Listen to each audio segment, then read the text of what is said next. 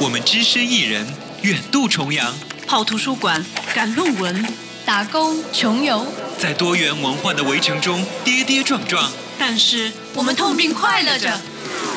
还等什么？一起来吐槽吧！Win Win FM FM 说出我们留学生自己的故事。Listen now。大家好，欢迎收听 Win Win FM，我是文文。在英国的大学，我们大多数的同学都是九零后。怎么从每天享受父母亲情的温暖和闺蜜的陪伴，成为一个到英国来之后，他们都不在身边，独立自主的去面对生活当中所有的挑战？那今天我们邀请到小美女 Christy，让她来讲述她如何从依赖走向独立的故事。Christy，你好。我问你好。能简单的自我介绍一下吗？啊，可以的。呃，大家好，啊，我叫 Christy，然后我是来自广东的，我是二零一五届纽卡斯尔大学硕士研究生，我的专业是 Cross Cultural Communication and International Marketing，它是分两部分，一个是跨文化交流，一个是啊上课的内容是国际市场营销，其实就是算是一个跨学科的一个综合性的一个课程吧。嗯哼。在这里没有父母在身边，没有自己的好友在身边，那你当时面临的情况是怎样的？呃，我当时就是会有一种心理落差很大，就是从我下飞机就是会意识到，因为周边的环境都是陌生的，就会意识到，呃，我来了一个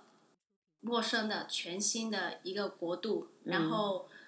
然后也想着，因为是爸妈送机的，所以会觉得哦，我已经来那么远的地方，其实我跟他们隔着已经有时差，还有有一个很大的地域差，对，就会有一种感觉，就是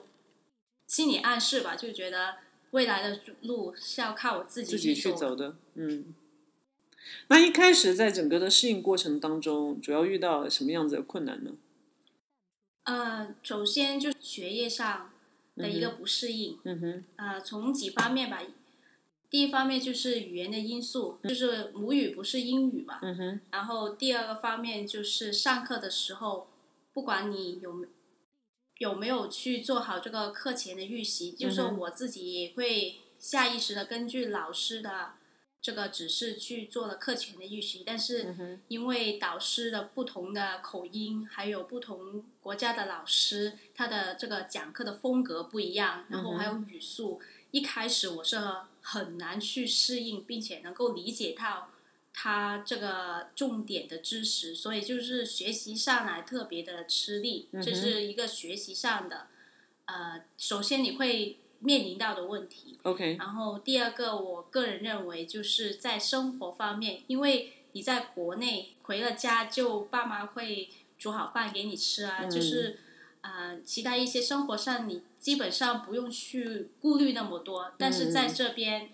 嗯，我就要自己啊，下完课上完课，然后要自己去啊买菜啊，就学着做饭啊，所以这方面是一个很大的改变。也是一个比较大的挑战啊，是也是一个比较大的挑战。一开始我是觉得，突然间出现了好多问题啊，不管是学习上还是生活上，为什么会有那么多的问题？我只就是一开始会觉得，我只是过来学习的，嗯，就是我觉得学习上的问题，我是就是来之前就有心理准备，但是我会发现，原来生活上也会出现一些问题的，比如说交朋友啊，或者说。做一个菜吃，然后你在国内没有做过，对不对？就比较少吧，就是可能真正接触了，真的是在国外这段时间，自己学着做饭，自己学着做饭。对，我觉得相信很多留学生也是这样的情况的，对对对对。呃，然后就会觉得自己突然间要承受那么多，就是在国内不需要去考虑的很多细小的东西，你在这边。你自己都会面临到，这是一个很大的落差，就是我刚才所说的。对。然后就心里会觉得，我希望会有人出现啊，会有呃朋友帮助啊，或者是就有一个无形的一个依赖啊。但是其实会发现并没有，就是你在那里呃，或者你自己在那里不开心啊，人家也不会去知道，因为大家都在忙，就是同学也有同学他们自己自身的一个学习压力，就是一开始大家来都是适应阶段嘛。对对对。我自己遇到的那些问题，其实很多大学生都会遇到，所以当时就会觉得，嗯，会很难受，就是会那个孤独感。就是油然而生的那个孤独感，就会很希望有人来帮助我，但是又没有人能够及时的出现，所以当时会心里就会产生不平衡，也有一种心理落差很大。然后加上这个学业就是越来的越紧张，然后那个节奏是越来越快的，还有那个作业的强度是越来越高的这种情况下，就是。可以，大家可以理解为就是一个双重的压力，不管是学习还是生活，都会给我一个很大的一个压力，这样子。嗯，那你这个时候就是说有没有跟国内的朋友或者是父母进行联系呢？应该说他们在这个时候其实也是可以给到一定的支持的。嗯，其实就我个人来言吧，因为首先自己不想让父母担心，所以一般。呃，我通常都会一周至少一周会跟我父母去 FaceTime，或者是通过 WeChat 的方式，就是现在的一个网络通信嘛，然后去跟他们去讲一下我的情况。当然，我会修饰的去告诉他们，是类似于这种报喜不报忧，因为当时就会意识到，就说我把我自己的困难告诉他，对方就是父母。或者你的亲朋好友只会着急，然后他们也很想帮助你，但是因为刚才所说的这个地域跟时差的限制，呃，就会就是你会觉得你会增加了他们的负担，所以我会选择性的就会嗯发一些好看的，就是这边的风景很好啊，或者生活也不错，周围也不错啊，然后学习也是呃。慢慢的跟得上啊，基本上就会说这一类的话题。就是我会经过筛选，如果对呃，就是我的父母或者可以真正给到我意见的时候，我会把这个问题抛给对方，然后我希望得到一些啊比较好的建议吧。但是如果只是我心里或者我生活上遇到一些我自己认为可以在英国得到帮助或者解决的话，我。一般一开始我不会向他们透露那么多。嗯哼，你当时是怎么意识到自己需要独立的？当时就是我不开心的时候，然后很希望朋友能够就来到我身边，或者啊，或者一起吃个饭啊，或者是去购物啊。嗯但是，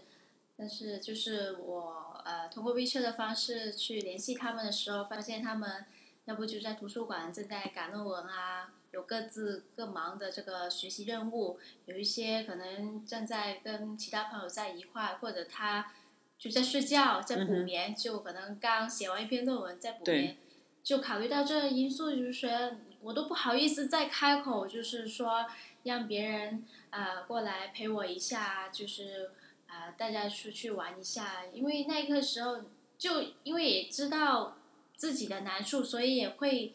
啊感受到别人当时在那种情境下，其实也很辛苦，或者也有其他事情要忙的时候，当时就会觉得就就只剩下自己去解决，因为别人毕竟是你的朋友，对方不是父母，别人没有义务去帮助你，他只是大家适合的时候，大家可以互相帮忙。那如果这个时间不适合的时候，那就只剩下我自己，然后自己去面对，去寻求或者。其他的可能性的方式，但其实还是重要的在于自己去解决问题。开始心里会成长，就那种感觉会觉得就靠自己吧，就剩下自己了。然后也呃自己去面对，自己去去看怎么样去解决。虽然也是困难重重，但是也只有自己就是。需要去面对。嗯，当你真正自己去试着面对的时候，你发现真的有那么难吗？其实很多时候，我觉得困难没有没有我自己想的那么大。其实就可能是情绪在那里。其实如果控制好自己的情绪，不让那个负能量去去包围着自己的时候，然后冷静下来去想可行性的方案，然后按着这个步骤去解决。其实我我觉得，相信自己是可以做得到的。所以后来就是你选择了让自己坚强的去面对这些问题，去解决这些问题，对吗？我是很艰难的熬过去了。嗯。但是如果说是遇到学业上的挫折，或者生活上的一些很不开心的事情吧，嗯，我会有三种方式。嗯哼，第一个就是我会看我自己，就发生这件事情的时候，我自己能不能接受。嗯哼，如果我发现我自己是不能的，然后我就会啊去联系我认为比较啊知心的或者信任的朋友，看他们有没有空，或者大家出去吃一顿饭，或者逛一下街。如果对方还是不适合，或者对方。要有事情忙，必须得做到互相尊重。会采取第三种方式，嗯哼，就会音乐，因为我个人是比较喜欢听音乐，嗯，音乐也是我觉得可以舒缓压力的一个方式，舒缓压力的方式，至少可以平静我内心的那种不安。对，然后我会写日记，嗯，就是我觉得通过文字的方式把自己。很不愉快的情绪描述出来的，一下子就会感觉好像释放出来了。嗯哼，非常感谢今天 Christy 给了我们大家这么多的小贴士，也希望大家能够更加顺利的度过一个好的留学生活。如果大家需要文字版的采访内容，请关注英国文文的微信公众号进行查看和转载。我们下期再见，谢谢大家。